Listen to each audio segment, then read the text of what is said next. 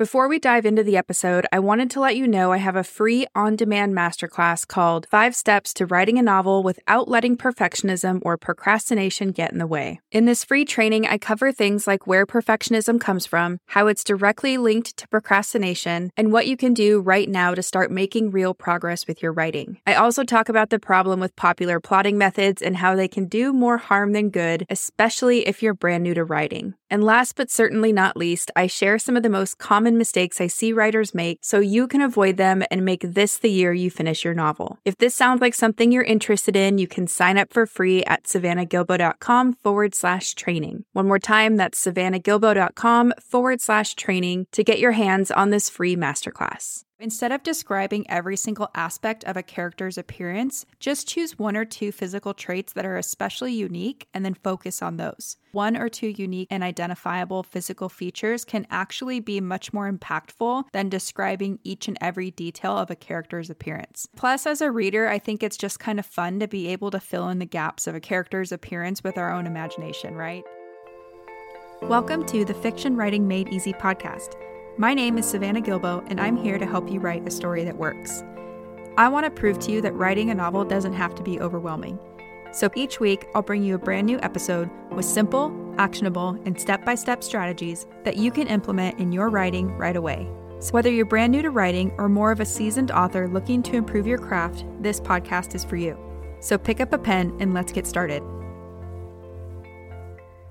Today's episode is all about crafting memorable characters. Specifically, I'm going to talk about character hooks or the things we can do to make our characters stand out from each other. So, if you've ever wondered how to make each of your characters unique or how to write a story with a large cast of characters in a way where each character stands out from the others, then I think you're really going to like today's episode.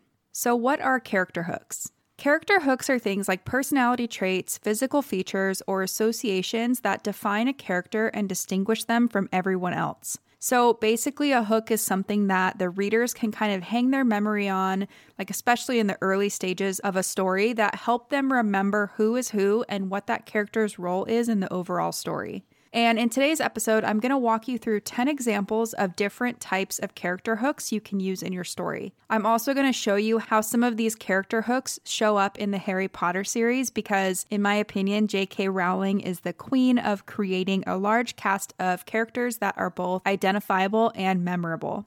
But before we dive in, I wanted to quickly let you know that there's a freebie for today's episode that you can download at savannahgilbo.com forward slash hooks.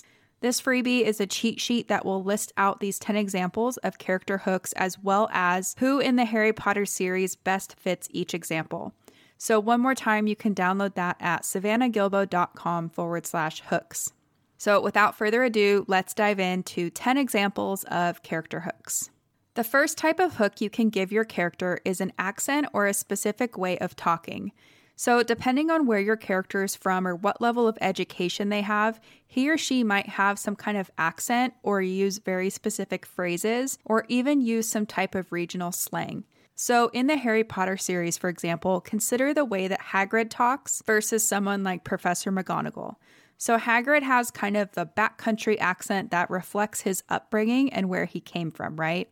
Whereas Professor McGonagall has more of a clipped and direct way of speaking. She also speaks very properly and seems to be highly educated, right? So, these are just two examples of how an accent or a certain way of speaking can really help your characters feel unique and different from one another. And I know there are probably a ton of other examples in the Harry Potter series, but Hagrid and Professor McGonagall were just the two that came to mind.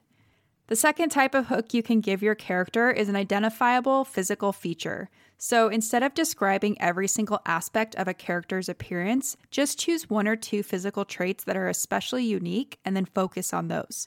So, for example, almost everyone in the wizarding world can recognize Harry by his lightning bolt shaped scar, right? They would never mistake someone like Neville for Harry because Neville doesn't have Harry's famous scar. So, Harry's scar is his unique and identifiable feature. You can also think about someone like Dolores Umbridge, who is almost always wearing pink and is described as kind of looking like a toad. We would never mistake Umbridge for someone like Professor Trelawney, who is a little bit more mystical and, you know, wears fun blue nail polish and all of that stuff, right?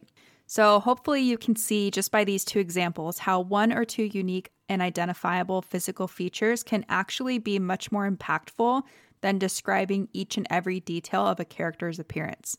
And plus, as a reader, I think it's just kind of fun to be able to fill in the gaps of a character's appearance with our own imagination, right? The third type of hook you can give your character has to do with their body language and mannerisms. So, a character's physical appearance is a lot more than just how he or she looks. It's also about the way he or she moves and interacts with their world. And just like in real life, a person's body language can speak volumes about what they think and feel.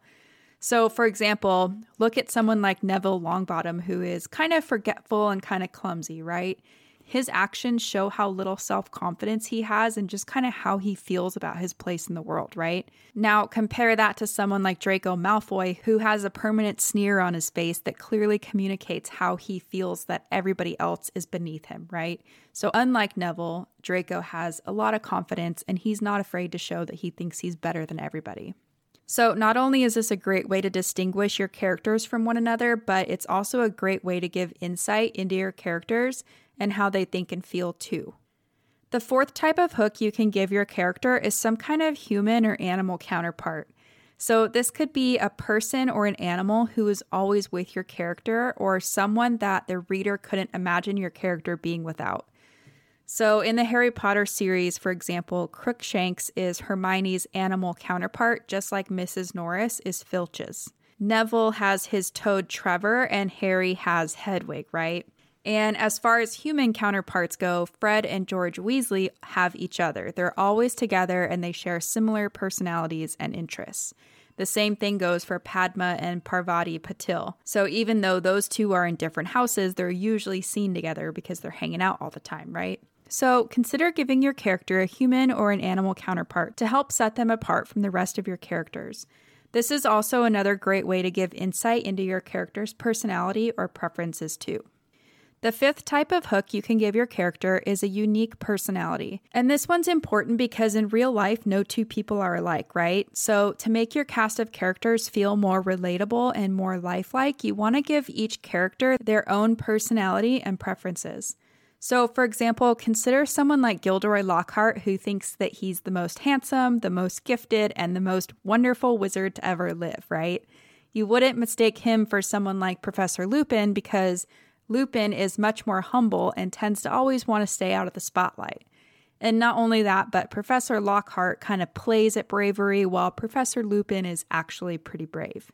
Now, these are just two obvious examples from the Harry Potter series, but there are a lot more. Every character in the Harry Potter books has a unique and memorable personality. If I said Vernon Dursley, you would probably imagine someone who's always angry and always judgmental. If I said Peeves, you would probably imagine someone who's goofy and always up to no good. If I said Lavender Brown, you might picture someone who's a little boy crazy but sweet, right? So everyone has their own personality, and this is just one of the things that I think makes the Harry Potter series so great and so worth studying. The sixth type of hook you can give your character is a good balance of strengths and weaknesses. So, every good character needs both strengths and weaknesses because that's what makes our characters feel human and relatable. And some of the best characters in fiction have a really good mix of both strengths and weaknesses. So, for example, Harry Potter is both brave and loyal. He's also stubborn and he's sometimes reckless, which has more than once put his life and the life of his friends in danger. But all in all, I'd say he has a pretty good mix of both strengths and weaknesses. You can also consider someone like Hagrid who has a lot of love for animals, right? So that's one of his strengths, but it can also be a weakness because he loves animals so much that he doesn't always use the best judgment when it comes to making decisions about said animals. So don't be afraid to give your character both strengths and weaknesses to not only help them seem more human and relatable, but to also help you add areas for potential conflict, contradiction, and growth too. The seventh type of hook you can give your character is a specific role in the story. So, roles can be anything from a job to a place in the family hierarchy to an archetypical role like that of a mentor or a sidekick. So, for example, in the Harry Potter series, Dumbledore is very clearly Harry's mentor. Not only is he in charge of the whole entire school, but he spends a lot of time with Harry, offering him insight, guidance, and advice throughout the story. Someone like Sirius Black is basically a father figure to Harry, where someone like Mrs. Weasley kind of treats him like a mother would, right? So these specific roles help readers understand our characters more easily from the moment they step onto the page. But roles can also help define characters outside of their relationship to the protagonist as well. So, for example, consider someone like Stan Shunpike, who is very recognizable and memorable as the conductor of the night bus. You're probably not going to confuse Stan Shunpike with someone like Ludo Bagman because they each have different roles or different jobs within the story. The eighth type of hook you can give your character is a connection to some kind of group or family. So, this is similar to giving your characters a counterpart, but it's a little different because we're talking about a larger group of people. So, for example, think about the Weasley family. Every single member of the Weasley family has bright red hair. They also usually wear hand me down clothing and have used quality books, quills, and brooms, right? And then compare them to a family like the Malfoys, who are very well off financially and only use the best brooms, books, and quills. And not only that, but the Malfoys are also described as being physically pale haired, pale skinned, and as having sharp features. So you can very clearly see the difference between these two families, right? And this also kind of serves as a point of conflict throughout the story, which is kind of cool. Now, this could also work for groups like the Death Eaters or the Order of the Phoenix. And that's because by allowing readers to associate characters with, quote, bad groups like the Death Eaters or, quote, good groups like the Order of the Phoenix, it's easier for readers to understand a character's place or purpose within the overall story. The ninth type of hook you can give a character is a dominant emotional state. So, most characters slip into a default emotional state when stressed or under pressure. So, for example, when Hermione's stressed or she's feeling the pressure, her logical mind takes over. She turns to the library and gathers her books and just gets as much information as possible in order to solve whatever problem she's facing. Now, compare that to someone like Draco Malfoy, who is almost always judgmental and snarky and who uses his pure blood status or his family's money or kind of like leans on the influence of his father in order to solve his problems. Those are kind of two very different ways of dealing with problems, right? So consider how your character would react in times of stress or under pressure. Because in real life, no two people are going to react the same way under stress or under pressure. And it should be the same for the characters in your story, too. So, does your character freak out? Do they turn to books? Do they confide in their friends? Do they do something else? Like, how do they react to stress and pressure? The 10th type of hook you can give your character is a role to play in concealing some kind of mystery. So, for example, in the Harry Potter series, Peter Pettigrew disguised himself as a rat for over 12 years to hide himself from the rest of the world. And this concealment of the truth played a huge role in the third book of the series. And whenever people remember Peter Pettigrew, they always associate him with this mystery and this big plot twist. And the same can be said about Professor Snape, right? So, throughout the whole series, readers were kind of on the fence wondering if he's a good guy or a bad guy or what his deal was. And I can't imagine talking about the Harry Potter series without mentioning Snape or the big secret that he kept hidden until the very end, because he's kind of the master of ambiguity and concealment, right? Like that was a huge twist at the end. So it could be that your character's hook is that they have a role to play in concealing some kind of mystery or hiding some kind of clue that's going to lead up to some kind of plot twist in your story. Now, you might be wondering how do you incorporate these hooks into your own story, especially if you're not writing a story with fantastic beasts or wizards or giants or mer people, right? Like, what if you're not writing fantasy? And the answer is that you just have to work with what you have because you can use any of these 10 character hooks in whatever kind of story you're writing. And that's because diversity is very real, right? We live and breathe diversity on a daily basis. So don't be afraid to utilize the rainbow of humanity fully when it comes to developing your characters. You can use these 10 types of hooks that we just went over to help you distinguish one character from another and to help you make each of your characters unique. And when it comes to actually writing your story down, just remember to make sure to mention these character hooks often enough that the reader's going to remember them, but not so often that it becomes annoying. And this is something that beta readers or your critique partner or even an editor can help you with once you have a finished draft. So they can kind of help you go back through and decide whether or not you mention these hooks enough or if you're mentioning them too much, right? The last tip I have is to just make sure your hooks and their characters add something to the overall story. And this is particularly why I chose to use the Harry Potter series as an example today because J.K. Rowling didn't include anything in her story by accident. Every unique detail or character hook impacted the overall story, some of them a lot more than others. So, as you're developing hooks for your characters, just consider how these details are going to affect everything else and how they're going to play out in your overall story. And that way, when you're done, your story is going to feel like a satisfying and a cohesive whole instead of just a bunch of random things that were thrown together. Now, before I let you go today, let's quickly go over those 10 types of character hooks one more time. So, number one was to give your character an accent or a specific way of talking. Number two was to give your character an identifiable physical feature. Number three was to give your character their own body language or mannerisms. Number four was to give your character a human or an animal counterpart. Number five was to give your character a unique personality. Number six was to give your character their own set of strengths and weaknesses. Number seven was to give your character a specific role in the story. Number eight was to give your character some kind of group or family connection. Number nine was to give your characters a dominant emotional state. And number 10 was to give your characters some kind of role to play in concealing a mystery.